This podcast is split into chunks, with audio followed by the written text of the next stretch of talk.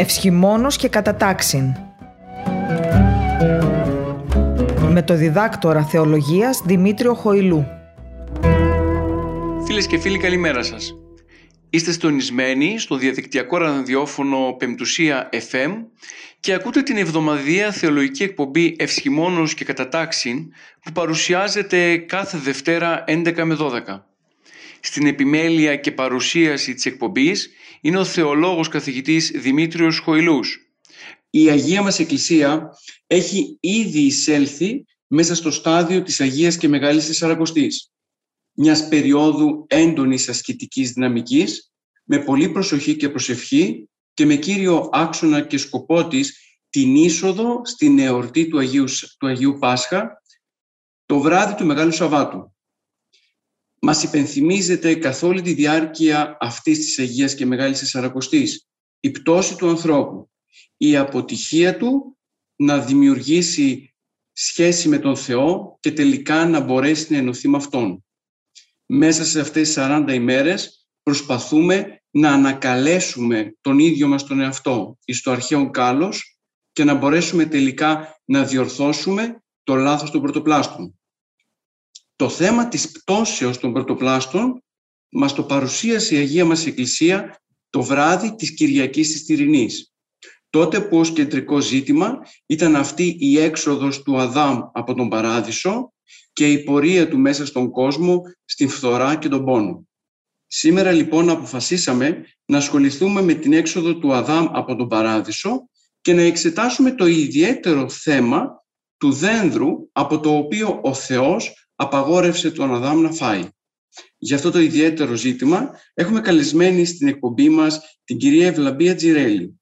Η Ευλαμπία Τζιρέλη είναι θεολόγος, εκπαιδευτικός στη μέση ιδιωτική εκπαίδευση, συγγραφέας δοκιμίων, λογοτεχνή, λογοτεχνίας και παιδικών βιβλίων και δασκάλα δημιουργικής γραφής. Έχει συνεργαστεί με την Ελληνική Βιβλική Εταιρεία ως μεταφράστρια και με το Πατριαρχικό Ένδρυμα Πατερικών Μελετών ως εκπαιδευτικός.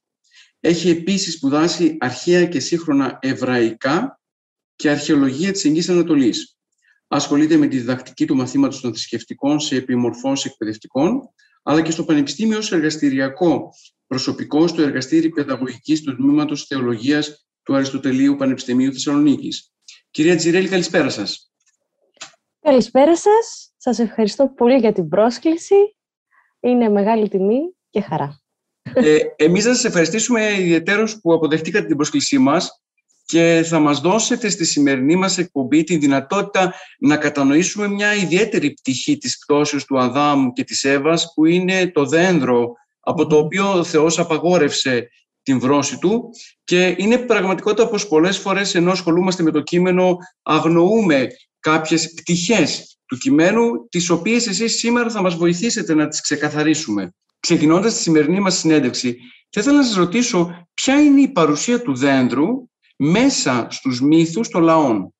Το δέντρο, και σήμερα πολύ πολύ συζητείται το δέντρο και στο πλαίσιο της γενικότερης οικολογικής συνείδησης, έχει αποτελέσει ένα σύμβολο πανανθρώπινο και παγκόσμιο και διαχρονικό. Το συναντούμε σε πάρα πολλούς μύθους όλου του κόσμου και ο άνθρωπος φαίνεται ότι τουλάχιστον στα αρχαία χρόνια του έδωσε έναν πολύ ιδιαίτερο ρόλο. Το σεβόταν πάρα πολύ, τοποθέτησε, το τοποθέτησε σε ιερούς τόπους, σε μακάριους τόπους, κοντά σε θεούς. Πολλές φορές αποτέλεσε κατοικία θεοτήτων, το βλέπουμε πολύ συχνά αυτό ας πούμε στην αρχαία Αίγυπτο, με θεές που συνδέονται, που είναι οι ίδιες δέντρα, και σε παραδόσεις της Ελλάδος, αρχαίες ελληνικές, με τις ε, δριάδες και τις αμαδριάδες, τα πνεύματα των δασών και δηλαδή στο φαντασιακό του ανθρώπου υπάρχουν τα δέντρα. Προφανώς ε, πρόκειται για η εξήγηση που δίνω εγώ η πολύ απλή ε, είναι ότι προφανώς ο άνθρωπος στα παλιά χρόνια είχε ανάγκη το δέντρο, τη σκιά του, τους καρπούς του, το ξύλο του για να κατασκευάσει και από πολύ νωρίς συνειδητοποίησε πόσο σημαντικό είναι πρώτα απ' όλα για τη ζωή του και την επιβίωσή του στον πλανήτη φυσικά, χωρίς ε, να εννοούμε ότι ξέρανε ας πούμε, από νωρίς περί του οξυγόνου κλπ. που εκπέμπουν τα δέντρα. Όμως, το βλέπουμε πολύ συχνά να αποκτά και πνευματικές εισαγωγικά ιδιότητες, να συνδέεται πολύ συχνά με θεούς.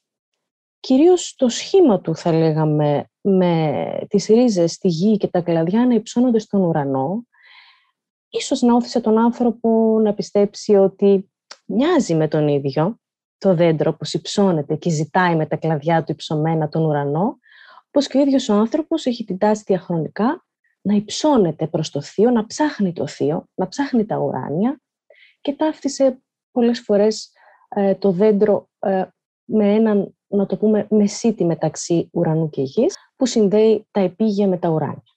Άρα λοιπόν γίνεται κατανοητό πως η αναφορά του δέντρου δεν, είναι, δεν γίνεται πρώτη φορά μες στο βιβλίο της Γενέσεως, αλλά υπήρχαν αναφορές πολύ πριν από αυτό. Βεβαίως. Οι αρχαιότερες αναφορές σε ξεχωριστά δέντρα, ιερά δέντρα πλέον ή δέντρα ζωής, όπως ονομάζονται, ε, εντοπίζονται στην αρχαία Εγγύης Ανατολή και ειδικότερα στις περιοχές εκεί της Σουμέρ, της Ασσυρίας, της Βαβυλώνας, της Αιγύπτου. Εκεί συναντούμε κάποιους πολύ αρχαίους μύθους, συγκεκριμένα έχουμε το έπος του Γιλγαμές, το οποίο είναι το αρχαιότερο λογοτεχνικό καταγεγραμμένο έπος, έτσι δεν μιλάμε για την προφορική παράδοση, μιλάμε για γραπτό κείμενο, που αναφέρεται ας πούμε σε ένα θαυματουργό φυτό. Ο ήρωας Γιλγαμές λέει, όταν ξαφνικά είδε τον φίλο του, τον καρδιακό, τον Ενκιντού να πεθαίνει, σοκαρίστηκε, ήρθε δηλαδή ο άνθρωπος σε πρώτη επαφή με τον θάνατο και αποφάσισε να βρει έναν τρόπο να νικήσει το θάνατο. Ψάχνοντας από εδώ και από εκεί σε μια μεγάλη αναζήτηση, ένα ε, πάρα πολύ συναρπαστικό έπος για όσους το έχουν διαβάσει, ε, βρήκε ένα σοφό, πάρα πολύ συνοπτικά τώρα σας το λέω αυτό, ε, βρήκε ένα σοφό, τον Οτιναπιστήμιο, ο οποίος του είπε ότι κοίταξε να δεις, υπάρχει ένα φυτό που μπορεί να σου δώσει την αιώνια νεότητα, αλλά βρίσκεται στο πυθμένο του ωκεανού πλέον. Ο Ναπιστήμ ήταν ο τελευταίος προκατακλυσμίος άνθρωπος, δηλαδή ο μόνος επιζών του κατακλυσμού της γης ε, και αθάνατος πλέον. Παίρνοντας τις πληροφορίες, ο Γκυλγαμέ βουτάει, παίρνει το φυτό, το βγάζει έξω μαζί του και εκεί λέει ξαφνικά που κάποια στιγμή ετοιμάζεται να πάει στο χωριό του, να γυρίσει πίσω με δόξες και τιμές, αφήνει το φυτό στην άκρη και μπαίνει να κάνει ένα μπάνιο σε μια λιμνούλα και ξαφνικά το φυτό το πλησιάζει ένα ερπετό, το τρώει και φεύγοντας το ερπετό άλλαξε το δέρμα του, μαρτυρώντας τις ανανεωτικές ιδιότητες του φυτού. Εδώ έχουμε θαυματουργό φυτό. Στην αναζήτησή του και χάνει φυσικά ο Γκυλγαμές την ευκαιρία αυτή να νικήσει τον θάνατο. Βλέπετε οι πρώτες ιστορίες ανθρωπότητας. Φυσικά ε, και οι μεσαίες και οι τελευταίες θα έλεγα όλες οι ιστορίες ανθρωπότητας καταπιάνονται με το θάνατο και την αγωνία του θανάτου. Έτσι.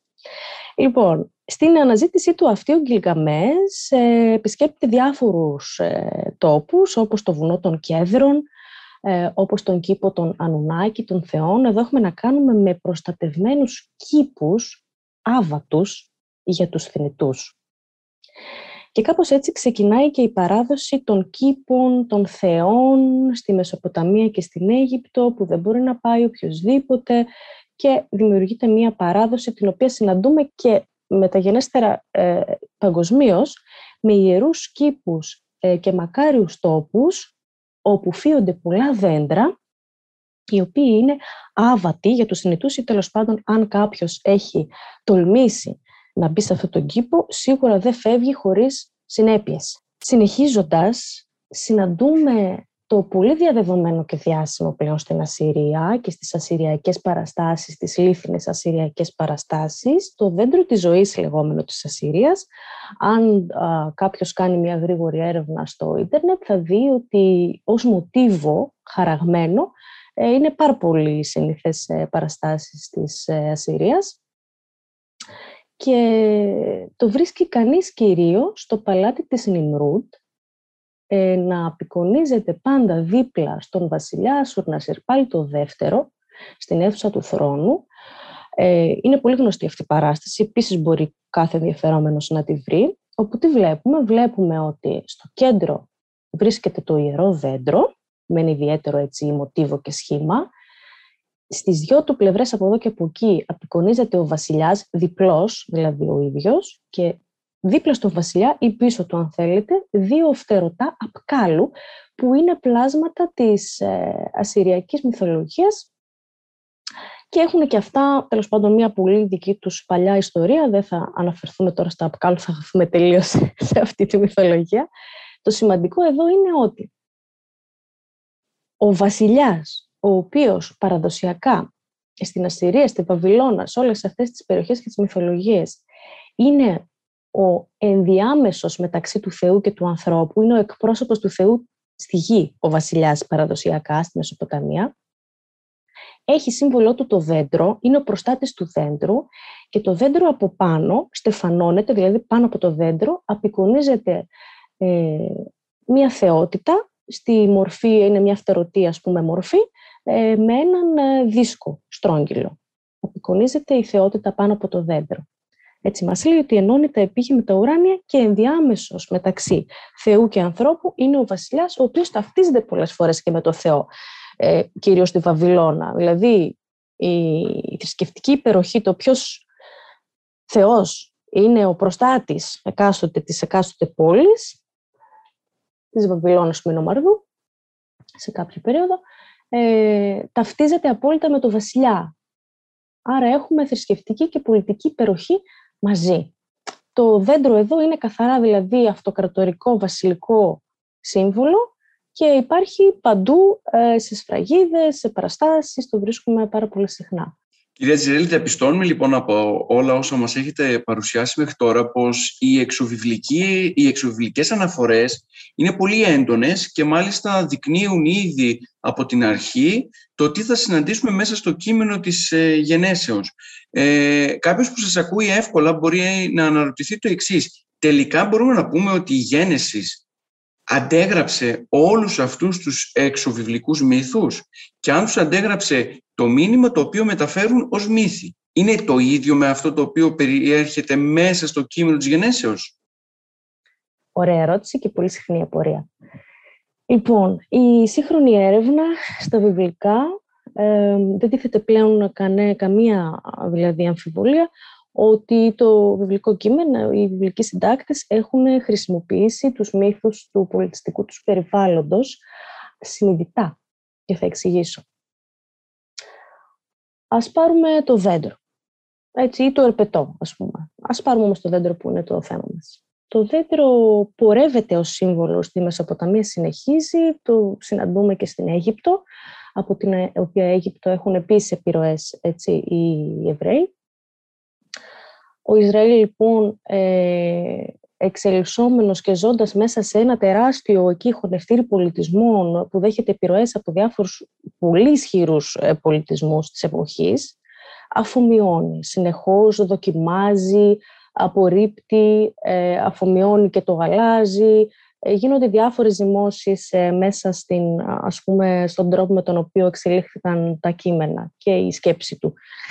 Ε, ας πούμε στην Αίγυπτο ε, είναι και νεκρικό σύμβολο το δέντρο, δηλαδή συμβολίζει, ε, τοποθετείται στον άλλο κόσμο, όπου η θεά Νουτ ως δέντρο ίδια το σώμα της, ταΐζει σαν μαμά από το στήθος της τις ψυχές των νεκρών, τα κα.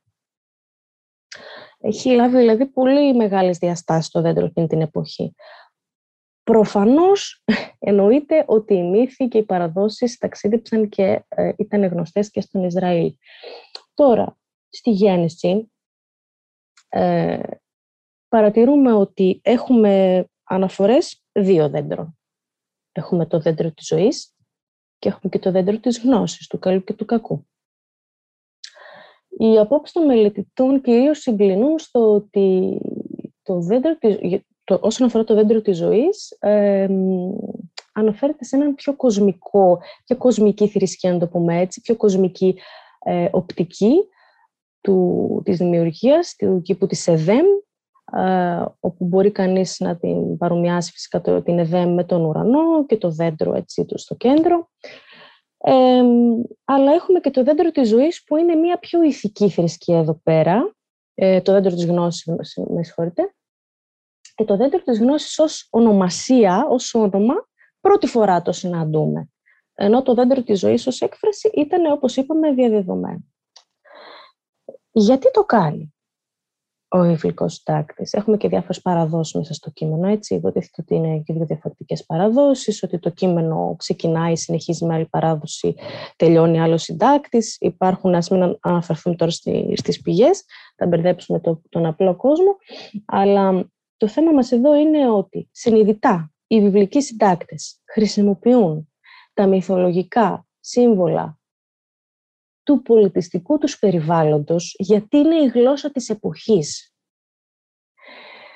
Δεν τα χρησιμοποιούν με την ισχύ, δηλαδή διατηρώντας την ισχύ α, της θρησκείας, της παλιάς και της μυθολογίας, αλλά τι κάνουν; Τα χρησιμοποιούν λέγοντας ότι κοιτάξτε να δείτε, ο Γιαχβέ αυτή τη στιγμή είναι ο κυρίαρχος, είναι ένας ο Θεός ο δημιουργός μέσα σε ένα περιβάλλον πολυθεϊστικό, η παλιά θρησκεία πέθανε, ε, και αυτά τα σύμβολα που, ε, που για σας είχαν δύναμη από μόνα τους, τα σύμβολα πλέον αυτά τα χρησιμοποιεί ο Γιαχβέ σε εισαγωγικά για να τον υπηρετήσουν. Δηλαδή, μας εξυπηρετούν, η γλώσσα των συμβόλων εδώ εξυπηρετεί το βιβλικό συντάκτη για να επικοινωνήσει αυτό που θέλει. Είναι ποιητική γλώσσα ή λατρευτική. Είναι, πώς να σου πω, σχήμα λόγω της εποχής. Πώς λέμε εμείς βρήκε την ηθάκη του και έχει μείνει αυτό ας πούμε σαν έκφραση; Τότε λέγανε ε, ο Θεός θα νικήσει τον δράκοντα. Τι σήμαινε, ότι είχε δράκους; Όχι. Αλλά ο Ιουδαίος, ο Εβραίος που το άκουγε τότε, καταλάβαινε ότι ο Θεός θα νικήσει την παλιά θρησκεία, θα νικήσει το χάος του κόσμου, θα προστατέψει τον άνθρωπο, θα νικήσει το θάνατο. Ήταν λίγο εικονιστική η γλώσσα τότε της Μεσοποταμίας. Δηλαδή, κάθε έννοια είχε ένα, ε, αποδόταν με μία εικόνα. Γι' αυτό έχουμε μία τόσο πλούσια γλώσσα στην Παλαιά Διαθήκη, γεμάτη περίεργα όντα, περίεργες λέξεις, έτσι. Ας σκεφτούμε ότι πρόκειται για κείμενα πανάρχια που αντικατοπτρίζουν, πανάρχες ε, οπτικές και σύμβολα πολιτισμών που προφανώς ο Ισραήλ χρησιμοποίησε και οι βιβλικοί συντάκτες με αυτά επικοινώνησαν. Η έρευνα λοιπόν ε, τα τελευταία χρόνια που γίνεται με το να γνωρίσουμε καλά τα κείμενα τα, της Μεσοποταμίας και την εικονογραφία, μας βοηθάει πάρα πολύ να γνωρίσουμε εις βάθος το βιβλικό κείμενο. Είναι πολύτιμα. Βέβαια, όπως το είπατε και εσείς, με αυτόν τον τρόπο βοηθούμαστε και εμείς να κατανοήσουμε το κείμενο της Παλαιάς Διαθήκης πρωτίστως και δευτερευόντως να μην φοβόμαστε να βλέπουμε τα παράλληλα σε εξωβιβλικές παραδόσεις, το οποίο δεν δείχνει ότι ε, πρωτίστως τη μονοδικότητα της παράδοσης Παλαιάς αλλά το ότι η Εκκλησία ή η Αγία Γραφή είχε την θέληση και τη δυνατότητα να αναλάβει μηνύματα από, τον, από την περιραίουσα ατμόσφαιρα και από τα, από τα περιραίοντα περιβάλλοντα και να τα χρησιμοποιήσει για να μεταδώσει μέσα από αυτά το μήνυμα το οποίο επιθυμούσε ο ίδιος ο συγγραφέας για την αποκάλυψη του Θεού. Έτσι ακριβώς. Πρόκειται για ορθή χρήση το συμβόλων. Είναι πολύ ωραίο αυτό να το τονίσουμε, γιατί πολλές φορές ε, ίσως οι ακροατές ή ακόμα και εμείς που διαβάζουμε την Παλαιά Διαθήκη θεωρούμε, θεωρούμε πως αυτά τα οποία διαβάζουμε είναι μοναδικά, ότι δεν υπάρχουν πουθενά άλλα πρότυπα ή παράλληλα. Και όταν ερχόμαστε σε επαφή με άλλες παραδόσεις που ακριβώς αναφέρουν τη, τα ίδια κείμενα τα, τα ίδια γεγονότα που και εμείς γνωρίζουμε, είτε τρομάζουμε είτε θεωρούμε ότι υπάρχει κάτι άλλο από πίσω, αλλά τελικά είναι αυτό το οποίο είπατε ότι ο βιβλικός συγγραφέας ε, χρησιμοποίησε οτιδήποτε ήταν δυνατόν για την εποχή του για να μεταδώσει το μήνυμα ε, του κειμένου. Κυρία Τζιρέλη, γνωρίζουμε καλά πως το κείμενο της ε, γενέσεως βρίσκεται μέσα στο σώμα της Πεντατεύχου. Ε, για να μπορέσουν και οι ακροατές μας να συνδεθούν με το σώμα και το κείμενο, θα θέλαμε να μας πείτε αρχικά ποια είναι η Πεντάτευχος και ποιες είναι οι πολιτιστικές ρίζες βάσει των οποίων ο συγγραφέας έγραψε την Πεντάτευχο για να έρθουμε κατόπιν και στην αναφορά μας στο δένδρο της γνώσεως του καλού και του κακού που μας απασχολεί στην εκπομπή μας. Λοιπόν, η, όταν λέμε πεντάτευχος εννοούμε τα πέντε πρώτα βιβλία της Παλαιάς Διαθήκης, δηλαδή Γένεση, Έξοδος, Λεβιτικό, Αριθμό και Δευτερονόμιο.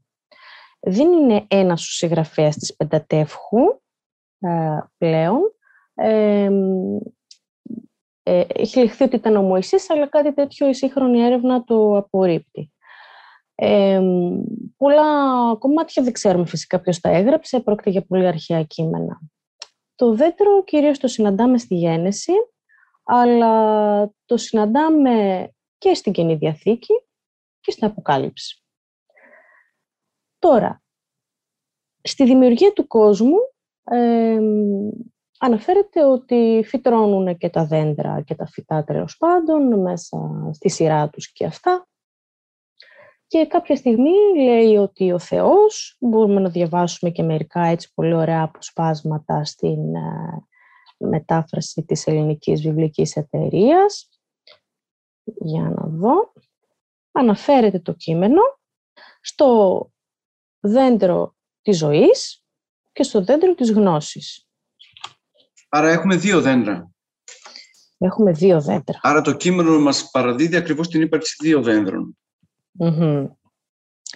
Λοιπόν, ύστερα ο Κύριος ο Θεός φύτεψε ένα κήπο στην Εδέμ προς την Ανατολή, όπου έβαλε τον άνθρωπο που είχε πλάσει, έκανε να βλαστήσουν από τη γη όλα τα είδη των δέντρων. Ήταν ωραία στην εμφάνιση και η καρπή τους ήταν εύγευστη. Αυτό στο Γέννησης ε, κεφάλαιο 2, στίχη 8 με 9. Στη μέση του κήπου, λέει, ήταν το δέντρο της ζωής. Εκεί ήταν και το δέντρο της γνώσης του καλού και του κακού. Σε άλλο σημείο αναφέρεται ότι υπήρχε και από το δέντρο της ζωής πήγαζαν, πήγαζε ένας ποταμός και από αυτό μετά αναφέρεται στους τέσσερις ποταμούς, οι δύο υπαρκτοί, οι δύο φανταστικοί. Η πηγή της ζωής, το δέντρο της ζωής, ο ίδιος ο Θεός, ταυτίζεται με τη θεότητα, όπως στην αρχαιότητα μπορούμε να βρούμε εδώ ένα παράλληλο.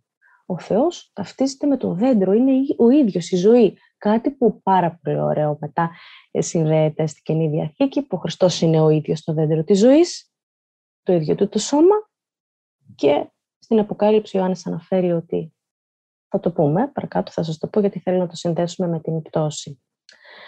Λοιπόν, παρακάτω, πάμε στην εντολή. Του έδωσε αυτή την εντολή. Από όλα τα δέντρα του κήπου μπορείς να τρως. Από το δέντρο όμως της γνώσης του καλού και του κακού να μην φας. Γιατί την ίδια μέρα που θα φας από αυτό, εξάπαντος θα πεθάνεις. Στο 2.16.17. Λοιπόν, δεν αναφέρεται ποτέ ε, και πουθενά καμία απαγόρευση για το δέντρο της ζωής. Δεν ξαναναφέρεται το δέντρο της ζωής. Δεν έχουμε κάποια ένδειξη ότι έτρωγαν από αυτό, αλλά ούτε και κάποια ένδειξη ότι δεν έτρωγαν από αυτό. Τι καρπή του χάριζαν, λέμε, την αθανασία. Από όλα τα ζώα του αγρού που έχει δημιουργήσει ο Κύριος ο Θεός, το κεφάλαιο 3, το φίδι ήταν το πιο πανούργο. Είπε λοιπόν το φίδι στη γυναίκα, αλήθεια υποθεώσασε να μην φάτε από κανένα δέντρο του κήπου. Η γυναίκα του απάντησε, μπορούμε να φάμε καρπούς από όλα τα δέντρα, εκτός από εκείνο που βρίσκεται στη μέση του κήπου. Ο Θεός είπε να μην φάμε από τον καρπό του, ούτε καν να τον αγγίξουμε, για να μην πεθάνουμε. Τότε το φίδι είπε στη γυναίκα, όχι βέβαια, δεν θα πεθάνετε. Ξέρει όμως ο Θεός ότι την ημέρα που θα φάτε από αυτό θα ανοιχτούν τα μάτια σας και θα γίνετε σαν θεοί και θα γνωρίζετε το καλό και το κακό. Η γυναίκα είδε ότι η καρπή ήταν εύγευστη και λοιπά και πήρε και έφαγε και έδωσε και στον Αδάμ και ε, άνοιξαν, διαβάζουμε παρακάτω, τα μάτια τους και είδαν ότι ήταν γυμνοί και έραψαν και φυλασσικιάς και σκεπάστηκα. Άρα έχουμε ένα δέντρο το οποίο ποιος ξέρει αν θα περνούσε απαρατήρητο από τους πρωτόπλαστους ή θα το πλησίαζαν αν δεν έμπαινε ο πειρασμός. Επιλέγουν να φάνε από αυτό ή τουλάχιστον το κείμενο ασχολείται με αυτό το δέντρο μόνο. Γιατί αυτό είναι το θέμα μας. Το κείμενο πάει τελείως στο ηθικό κομμάτι, κάτι πολύ καινούριο επίσης στη Μεσοποταμία. Δηλαδή μια θρησκεία εδώ τώρα που ασχολείται με το ηθικό του ανθρώπου, με τις επιλογές, με τη σχέση Θεού και ανθρώπου τόσο προσωπική. Ο Θεός περπατάει με τους πρωτόπλαστους, είναι παρέα, ζουν μαζί. Έχουμε για πρώτη φορά αναφορά ότι κάποιος Θεός δίνει τόση σημασία στον άνθρωπο, τον αγαπάει, φτιάχνει ένα κόσμο για αυτόν. Ποτέ ξανά δεν έχει αναφερθεί κάτι τέτοιο. Είναι, είναι ασύλληπτο για την εποχή και για το περιβάλλον. Ίσως και αυτή είναι και η διαφορά του κειμένου της Παλαιάς Διαθήκης με τους μύθους που υπάρχουν στη Μεσοποταμία. Βέβαια, εξυψώνει τον άνθρωπο. Ο Θεός είναι προσωπικός Θεός. Ασχολείται με τον άνθρωπο. Οι Θεοί ήταν ε, απόμακροι. Δεν αναφέρονται στα έπι ιδιαίτερα οι άνθρωποι ή κάποιοι ήρωες, επικά ας πούμε κατορθώματα, οι Θεοί μάλλον μεταξύ τους, σκοτώνας τον άλλον, ε, στον παράδεισο τον εκάστοτε ας πούμε στους μακάριους τόπους δημιουργούνται για να κατοικούν μόνο οι θεοί. Έτσι. Οι άνθρωποι συνήθως δημιουργούνται στη Μεσοποταμία από, μετά από σφαγιασμό κάποιας κακής θεότητας από το αίμα της δημιουργούνται οι άνθρωποι. Έχουμε τέτοιες αναφορές, δηλαδή βάρβαρες ας πούμε. Εδώ κάνατε λοιπόν... τώρα, σας διακόπτω λιγάκι, κάνατε μια αναφορά για το δέντρο της ζωής και για το δέντρο της νόσης του καλού και του κακού. Ε, για να καταλάβουμε όλοι μας, τα δέντρα αυτά ήταν μαζί πρώτον, δηλαδή ήταν δίπλα-δίπλα, δεν μπορούσαν δηλαδή πρωτόπραστα να τα βλέπουν και τα δύο. Και το δεύτερο, ε, το κείμενο μέσα αναφέρει πως το δέντρο της νόσης του καλού και του κακού ήταν στο κέντρο του παραδείσου. Άρα αυτό σημαίνει ότι οι πρωτόπλαστοι είχαν επαφή τουλάχιστον ε, οπτική με το δέντρο αναφέρεται ότι στο κέντρο του κήπου, στη μέση του κήπου, ήταν το δέντρο της ζωής. Εκεί, λέει, ήταν και το δέντρο του καλού και του κακού. Προφανώς, ήταν σε κεντρικό σημείο, ήταν προφανώς δύο δέντρα που ξεχώριζαν και δεν είχαν πρόσβαση. Εδώ τι λέμε, ότι είναι σαν ένας πατέρας που μας λέει αυτό μπορείς να το αγγίξεις και να το πειράξεις. Αυτό όμως όχι. Δεν είναι ακόμη για σένα. Δεν είσαι έτοιμος. Όταν μεγαλώσεις, ε, θα το πάρεις και αυτό. Αλλά δεν το απαγορεύει. Εδώ πρέπει να υπάρχει εμπιστοσύνη μεταξύ αυτού που δίνει την εντολή και αυτού που τη λαμβάνει, έτσι ώστε αυτός που λαμβάνει την εντολή να λέει «Α, το έχω εμπιστοσύνη, το λέει για το καλό μου». Αυτό χάθηκε. Η εμπιστοσύνη διαταράχθηκε εδώ πέρα. Πάντως κατανοούμε κιόλας, γιατί το αναφέρατε, πως το δέντρο της ε, ζωής ήταν αυτό το οποίο έδινε και την αυθανασία. Ίσως ε, πολλοί από εμάς που δεν γνωρίζουμε την Παλαιά Διαθήκη τόσο καλά όσο τη γνωρίζετε εσείς, όταν ακούμε πως ε, ε, ο Αδάμ και η Εύα φάγανε από το δέντρο της νόσεως του καλού και του κακού, τότε αδυνατούμε να κατανοήσουμε τον λόγο για τον οποίο θα έπρεπε να φύγουν από τον παράδεισο αλλά έρχεστε εσείς να μας εξηγήσετε πως αν τρώγανε από το δέντρο της ζωής, τότε θα είχαμε εκείνη την αθανασία της αμαρτίας. Για το τέλος λέτε. Ναι, λοιπόν, αυτοί τρώνε από το δέντρο της γνώσης του καλού και του κακού. Προφανώς όμως δεν ήταν ακόμα έτοιμοι να διαχειριστούν αυτή τη γνώση ως θεοί, πλασμένη κατ' εικόνα και ομοίωση. Οπότε, όπως ένα παιδί που έχει πρόσβαση σε κάτι που γι' αυτό είναι επικίνδυνο και πρέπει να του απαγορευτεί η πρόσβαση, έτσι ακριβώς λειτουργεί αυτή τη στιγμή και ο Θεός. Δεν είναι για σένα. Όπως λέμε, μέχρι και με τα παιδιά στο σχολείο το εξηγούμε αυτό και το αντιλαμβάνονται στο γυμνάσιο, ότι μου λένε «Κυρία, αυτοί θέλησαν να φτάσουν πολύ ψηλά, πολύ γρήγορα, πολύ εύκολα». Θα μπορούσαν να φτάσουν, αλλά με άλλο τρόπο. Οπότε, έχοντας τώρα μια γνώση την οποία ε, δεν θα τη διαχειριστούν καλά, τους απομακρύνει από το δέντρο της ζωής, από την δυνατότητα της θέωσης ενδεχομένως, να το πούμε έτσι, και τι του λέει, θα ξανάρθεις όταν είσαι έτοιμος. Η συνέπεια είναι η απομάκρυνση. Θα ξανάρθεις όμως, αλλά πρέπει να βρεις το δρόμο σου. Και εκεί ξεκινάει η μεγάλη αναζήτηση και η μεγάλη ιστορία και η μεγάλη ε, αγωνία της ανθρωπότητας να ξανακερδίσουμε αυτό που χάσαμε στα δεν του το απαγορεύει απλά, βάζει και φύλακες. Δηλαδή λέει, συγκεκριμένα εδώ το κείμενο, Γένεση κεφάλαιο 3, 22 με 24 στίχη. Και σκέφτηκε, Θεός, τώρα πια ο άνθρωπος έγινε σαν ένας από εμάς το να γνωρίζει το καλό και το κακό. Υπάρχει λοιπόν κίνδυνος να απλώσει το χέρι του και να φάει από το δέντρο της ζωής και να ζήσει αιώνια. Έτσι ο Κύριος ο Θεός έδιωξε τον άνθρωπο από τον κήπο της Εδέμ για να καλλιεργεί τη γη από την οποία είχε προέλθει. Αφού λοιπόν έδιωξε τον άνθρωπο, έβαλε στα ανατολικά του κήπου τα χερουβίμ και το πύρινο περιστρεφόμενο ξύφος για να φυλάνε τον δρόμο που οδηγούσε στο δέντρο της ζωής. Έκλεισε την οδό. Εγώ είμαι η οδός, την έκλεισε την οδό. Για να τους προφυλάξεις. Πάλι δηλαδή σαν πατέρας έρχεται να Πάλι προστατεύσει τα παιδιά του για να μην γίνει το κακό αθάνατο.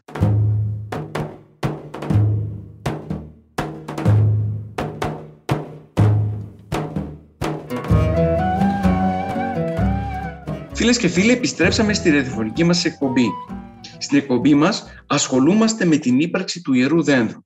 Αναφερόμαστε στην ιστορία του Αδάμ και της Εύας όπως αυτή περιγράφεται μέσα στο κείμενο της γενέσεως και ιδιαίτερως βλέπουμε το δέντρο της γνώσεως του καλού και του κακού, το δέντρο της ζωής και στο πρώτο ημίωρο εξετάσαμε όλα τα θέματα τα οποία άπτονται των συγκεκριμένων δέντρων.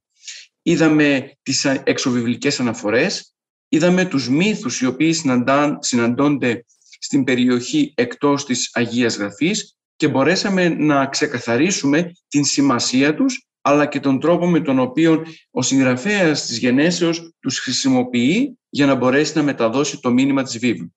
Έχουμε στην παρέα μας την κυρία Ευλαμπία Τζιρέλη, με την οποία και συζητούμε για τα ζητήματα και μας έχει βοηθήσει να κατανοήσουμε ακριβώς το πώς τα ιερά δέντρα εμφανίζονται μέσα στην παράδοση της βίβλου. Κυρία Τζιρέλη, αναφερθήκαμε στο πρώτο ημίωρο τόσο για το δέντρο της ζωής που μας ξεκαθαρίσατε πως είναι το δέντρο που οδηγεί προς την αθανασία, όσο και για το δέντρο της γνώσεως του καλού και του κακού, το οποίο τελικώς οι πρωτόπλαστοι φάγαν από αυτό, μη υπακούοντας την εντολή του Θεού. Μπορείτε να μας πείτε εάν το δέντρο της γνώσεως είχε κάποιες συγκεκριμένες ιδιότητες οι οποίες αναφέρονται μέσα στο κείμενο ή τέλος πάντων τις συναντούμε μέσα στην βιβλική πραγματικότητα; Ε, ξεκάθαρα δεν αναφέρεται κάτι, ωστόσο η έρευνα έχει, έχουν προταθεί κάποιες ε, έτσι, γνώμες μελετητών. Ε, πολύ συχνά αναφέρεται η αφύπνιση της σεξουαλικής ε, ταυτότητας. Ας πούμε ότι κατάλαβαν ότι μπορούν ας πούμε, να αναπαράγονται κλπ. Κυρίως μέσω, από, μέσω του κειμένου που μας λέει ότι έμαθαν ότι ήταν γυμνοί. Κατάλαβαν ότι ήταν γυμνοί. Κατάλαβαν το σώμα τους δηλαδή. Ε, τίποτα από αυτά που θα σας πω δεν είναι απόλυτο, αλλά ωστόσο αυτό που υπερισχύει είναι ότι πρόκειται καθαρά για ένα σύμβολο ηθικής εδώ πέρα. Λοιπόν, έχει προταθεί αυτό, έχει προταθεί ότι η, έννοια ε, καλό και κακό περικλεί τη γνώση των πάντων, ότι αυτοί έγιναν, ας πούμε, ξαφνικά ε, κατάλαβαν τα πάντα, τη γνώση όλου του κόσμου. Ε, το παν δηλαδή. Ε, έχει προταθεί ότι με αυτό που έκαναν θα μπορούσαν να γίνουν ίσοι πλέον με τον Θεό. Το ισόθεο πλέον με τον ανθρώπου. Ε, γιατί τους λέει και ο Όφης ότι κοιτάξτε αν φάτε από αυτό θα ανοίξουν οι οφθαλμοί σας και θα γίνετε σαν θεοί και θα γνωρίσετε το καλό και το κακό που το γνωρίζει ο Θεός. Ε, έπειτα έχουμε και μία σκιά εδώ πέρα, μίας αρχαίας παράδοσης όσον αφορά τον όφη. Ήταν διαδεδομένη η παράδοση περί ερπετών και δράκων στην αρχαία Μεσοποταμία. Το ερπετό και ο δράκος κυρίως συμβόλιζε το χάος του κόσμου, ε, κάτι πολύ κακό που απειλεί τη τάξη του κόσμου και σίγουρα θέλει το κακό των πάντων. Ε, αρχαία ερπετά επεμβαίνουν στη δημιουργία, σε μυθολογίες τώρα μιλάμε και κοσμογονίες της ε, Μεσοποταμίας και της Εγγύης Ανατολής γενικότερα. Ε, οπότε έχει προταθεί επίσης ότι μπορεί να υπάρχει εδώ μια σκιά μέσω του όφη αρχαιοτέρων παραδόσεων που έχει να κάνει με το ότι μπήκε ο όφης να διαταράξει την ισορροπία της ΕΔΕΜ, να τους κάνει άνω κάτω να βάλει τον πειρασμό, να μπει το χάος του κόσμου. Τι να μπει, ο θάνατος εισχώρησε εδώ πέρα στην ουσία.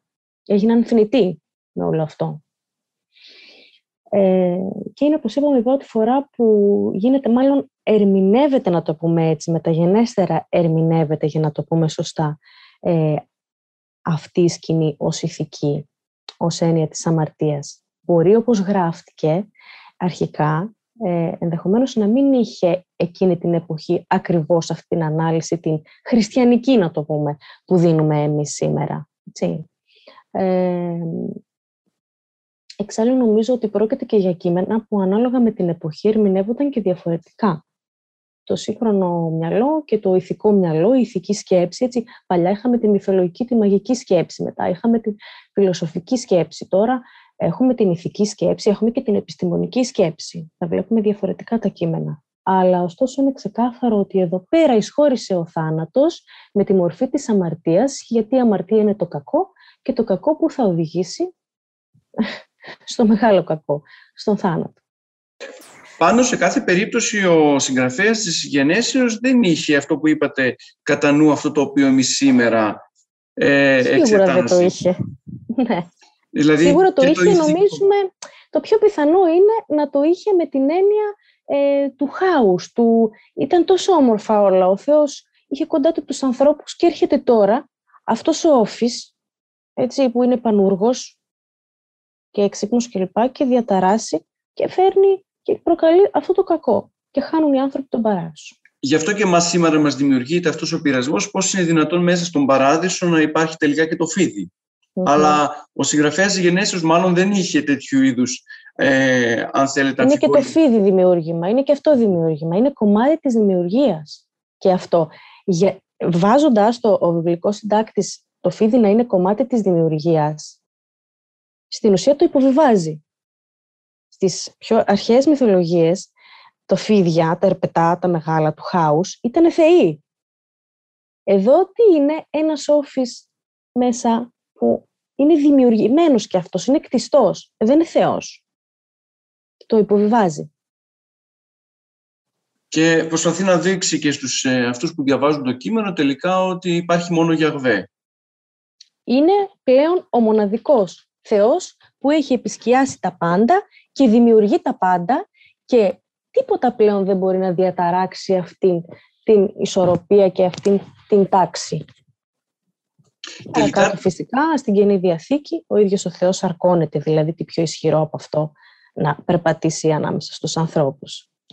Τελικά η πτώση του Αδάμ και της Εύας στηρίζονταν στο Ισόθεο, δηλαδή η προσπάθειά τους να γίνουν όντως θεοί χωρίς τη βοήθεια του Θεού ήταν αυτός ο λόγος ο οποίος τους οδηγεί εκτός παραδείσου; Δηλαδή ο βιβλικός συγγραφέας αντιλαμβάνεται αυτήν την κατάσταση ή τελικά πίσω από την συγκεκριμένη ιστορία υπάρχει κάποιο άλλο μήνυμα που επιθυμεί να δώσει ο βιβλικός συγγραφέας αλλά εμείς ίσως να μην καταλαβαίνουμε στο έπακρο αυτό το οποίο επιθυμεί; Δύσκολες ερωτήσεις τώρα για να δώσουμε μια απόλυτη απάντηση. Ποιος ξέρει. Πάντως φαίνεται ότι ε, τι γίνεται εδώ πέρα; Ε, είναι ξεκάθαρο ότι ενώ χτίζει μια πολύ ωραία σχέση με τον πρωτοπλάστων με το Θεό, μετά την γκρεμίζει. Στην ουσία τι μας λέει ότι αυτοί δεν τον εμπιστεύτηκαν, θεώρησαν ότι τους ζηλεύει, τους το κρύβει επίτηδες για να μην γίνουν σαν κι αυτοί. Ο Όφης βάζει αυτόν τον πειρασμό και τους λέει τέτοια πράγματα.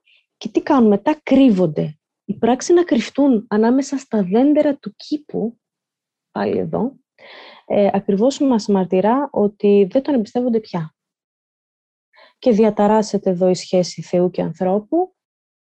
Διαταράσσεται η σχέση άνθρωπο με άνθρωπο. Γιατί ο ένας κατηγορεί τον άλλον, όχι μου έδωσε αυτή κλπ. Και διαταράσσεται, αν θέλετε, εδώ διαφαίνεται και λιγάκι, διαταράσσεται η σχέση του ανθρώπου με τη φύση, με την οποία ζούσε σε απόλυτη αρμονία. Τρώγε από τους καρπούς κλπ. Και τι του λέει ο Θεός τώρα, τώρα θα καλλιεργείς τη γη για να τρως. Ε, θα τη δουλεύεις, δεν θα σου δίνει δεν θα σου δίνει απλόχερα η φύση όπως πριν. Δεν θα, δεν θα ζεις ε, στη φύση αρμονικά όπως πριν. Θα δουλεύεις γι' αυτό. Για μένα είναι για εκείνη την εποχή να γραφτεί κάτι τέτοιο που ξεκάθαρα να μας μιλήσει για τη διατάραξη των τριών αυτών βασικών σχέσεων που στην ουσία καθορίζουν όλη τη ζωή του ανθρώπου, έτσι.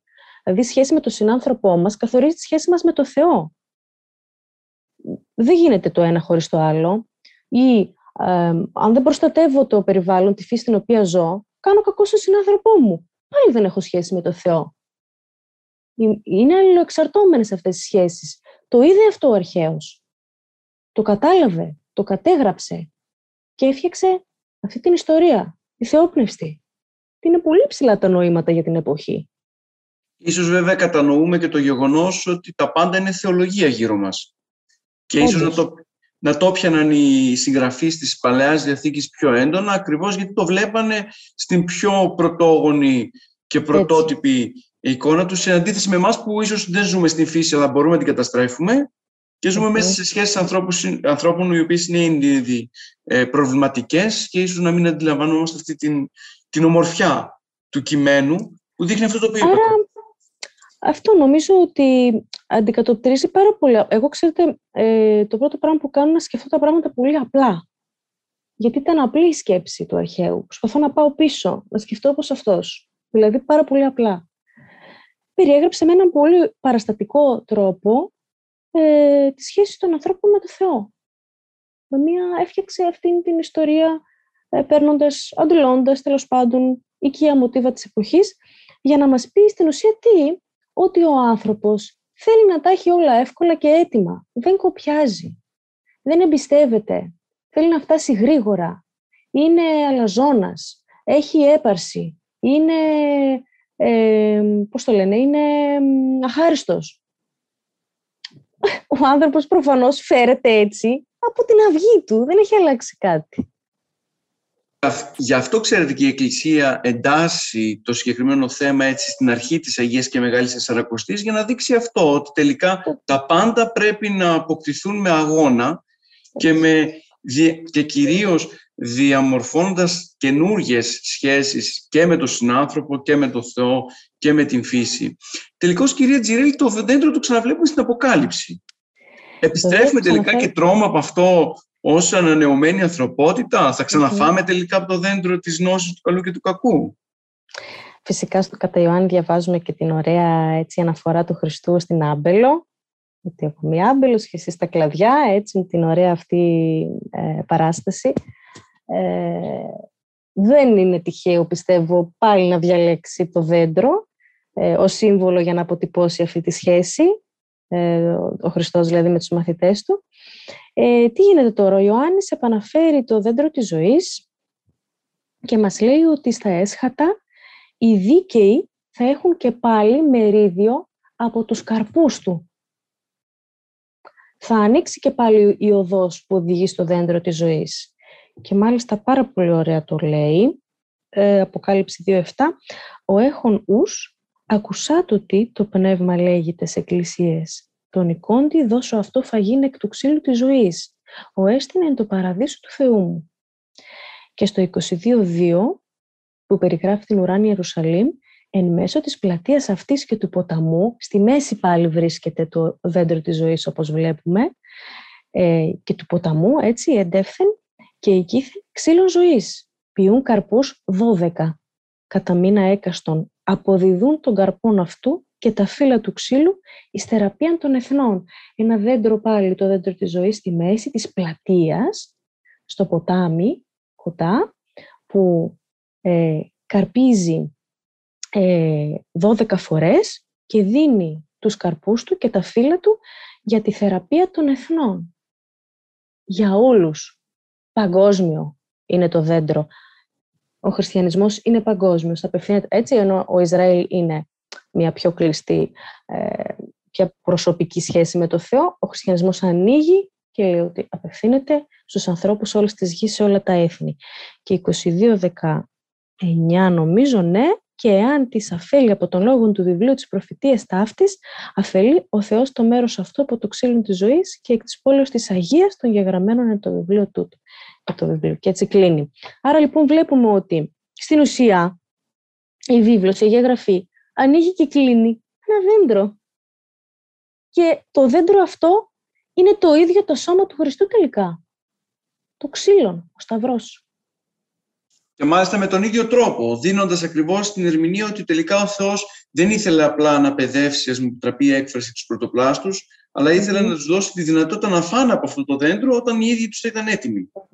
Γι' αυτό και στο τέλος, στην επιστροφή τους επιτρέπει να να φάνε. Βέβαια, η μαγεία φαίνεται στο γεγονός ότι τελικά, πράγματι όπως το είπατε κι εσείς, το δέντρο μεσουρανεί μέσα στο κείμενο της mm βίβλου και δείχνει ακριβώς όλη αυτή την ε, ομορφιά, δεδομένου ότι και οι λαοί που γράψαν τα συγκεκριμένα βιβλία είχαν σχέση και με τη φύση, τη ζούσαν πιο έντονα από εμάς. Ε, κύριε Τζιρέλη, ποιο είναι το μήνυμα αλήθεια της συγκεκριμένης διήγησης για τον σύγχρονο άνθρωπο; Δηλαδή, ο Εβραίος άκουγε την περιγραφή την ε, έλεγε προφορικά μέχρι να γίνει γραπτή και έπαιρνε συγκεκριμένα μηνύματα.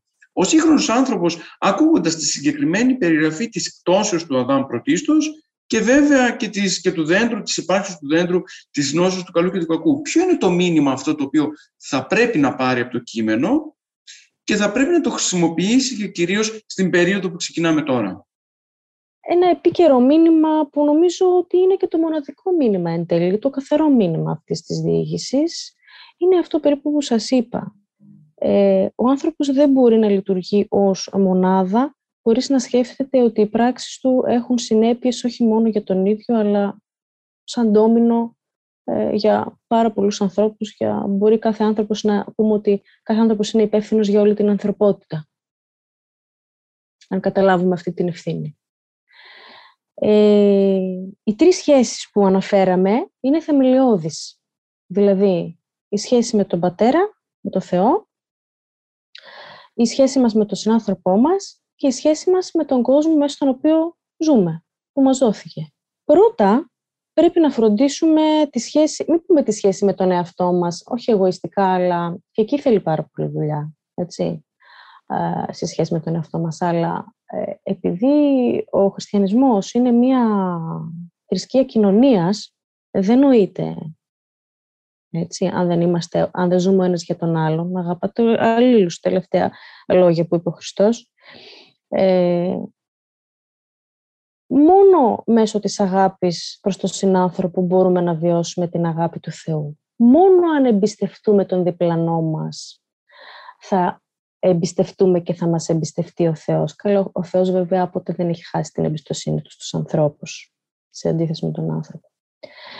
Μόνο εάν ε, φροντίζω τα γύρω μου για τον συνάνθρωπό μου, φροντίζω για τις επόμενες γενιές, οικολογικό το μήνυμα. Θέλετε να το πάρουμε με τα δέντρα, με οτιδήποτε, έτσι.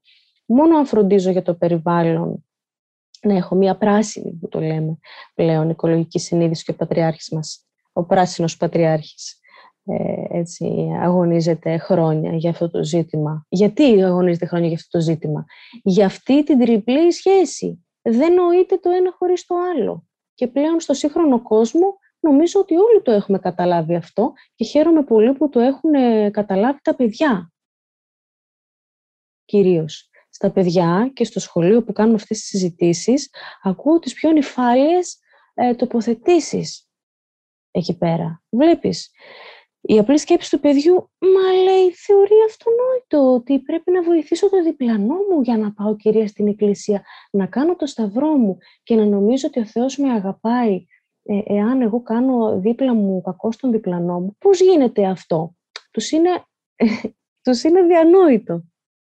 Ε, πώς εγώ θα φροντίσω, πότε θα φροντίσω, ας πούμε, η κυρία, θα σπάσω, θα κόψω το δεντράκι, θα κάνω κακό στο ζωάκι. Ε, η σκέψη των παιδιών είναι πολύ κοντά στη σκέψη του παραδείσου, θα έλεγα. Εκεί, αν μιλήσεις με ένα παιδί, θα ερμηνεύσεις πολύ καλύτερα την ε, περικοπή, το χωρίο, τέλος πάντων, το απόσπασμα του κήπου της ΕΔΕΜ. Εμείς τα έχουμε ξεπεράσει όλα αυτά, ξέρετε. Πλέον ε, έχουμε φύγει από αυτήν την αθώα σκέψη, η οποία είναι όντως παραδείσια θεολογική, ενώ σαν mm. κοινωνία. Και πλέον mm. βλέπετε, μιας και το αναφέρατε κι εσείς, ότι μπορούμε εύκολα δύο χριστιανικοί λαοί, ο ένας να στρέφεται εναντίον του άλλου, σε, πολεμική, σε πολεμικό επίπεδο, χωρίς να λαμβάνουμε υπόψη μας το μήνυμα του Ευαγγελίου και περιμένοντας ότι ο ένας από τους δύο λαούς θα σώσει και εμάς ως χριστιανό λαό. Άρα βλέπετε ότι έχετε απόλυτο δίκιο ότι τελικά τα παιδιά μας διασώζουν αυτή την πραγματικότητα τη βιβλική και αυτή την παραδείσια ε, κατάσταση. Ε, κυρία Τζιρέλη, σας ευχαριστούμε ιδιαίτερος Εγώ ευχαριστώ. Για, το, για τη σημερινή σας παρουσία.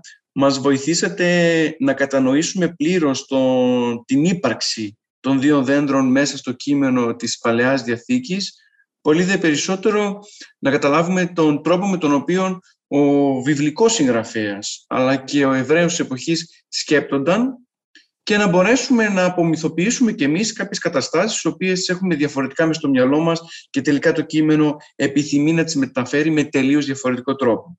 Ε, ελπίζουμε να σας έχουμε και άλλη φορά στην εκπομπή μας. Με χαρά, με χαρά. Ελπίζω να βοήθησα τον κόσμο και τους απλούς ανθρώπους που δεν είναι και θεολόγοι, έτσι, να καταλάβουν πολλές φορές, ε, ε, μάλλον είναι φυσιολογικό ε, οι άνθρωποι, οι πιστοί τέλος πάντων, να μην ε, γνωρίζουν από αυτήν την πλευρά τα πράγματα, δηλαδή της έρευνας που κάνουμε εμείς πάνω στα βιβλικά κείμενα. Και κάπου κάπου με απλή γλώσσα θεωρώ πως οι ακαδημαϊκοί πρέπει να βοηθούν και να εξηγούν στον κόσμο ότι η έρευνα έχει προχωρήσει και τώρα πλέον λαμβάνουμε υπόψη μας τους γύρω λαούς για να κατανοούμε καλύτερα το κείμενο. Δεν πρόκειται για απομάκρυνση από τα ιερά κείμενα. Ίσα ίσα εμβαθύνουμε καλύτερα. Νομίζω ότι με αυτό μπορούμε να κλείσουμε την εκπομπή μας και να δώσετε το πεντόσταγμα, αν θέλετε, όλης της βιβλικής έρευνας και για το, με τον τρόπο με τον οποίο εσείς που ασχολείστε με τα βιβλικά κείμενα ερευνάτε τις γραφές και τις μεταφέρετε σε εμάς στο πλαίσιό τους. Φίλες και φίλοι, ολοκληρώσαμε τη ραδιοφωνική μας εκπομπή. Ανανεώνουμε λοιπόν το ραδιοφωνικό μας ραντεβού για την επόμενη Δευτέρα 11 με 12 το πρωί. Μέχρι τότε, χαίρετε.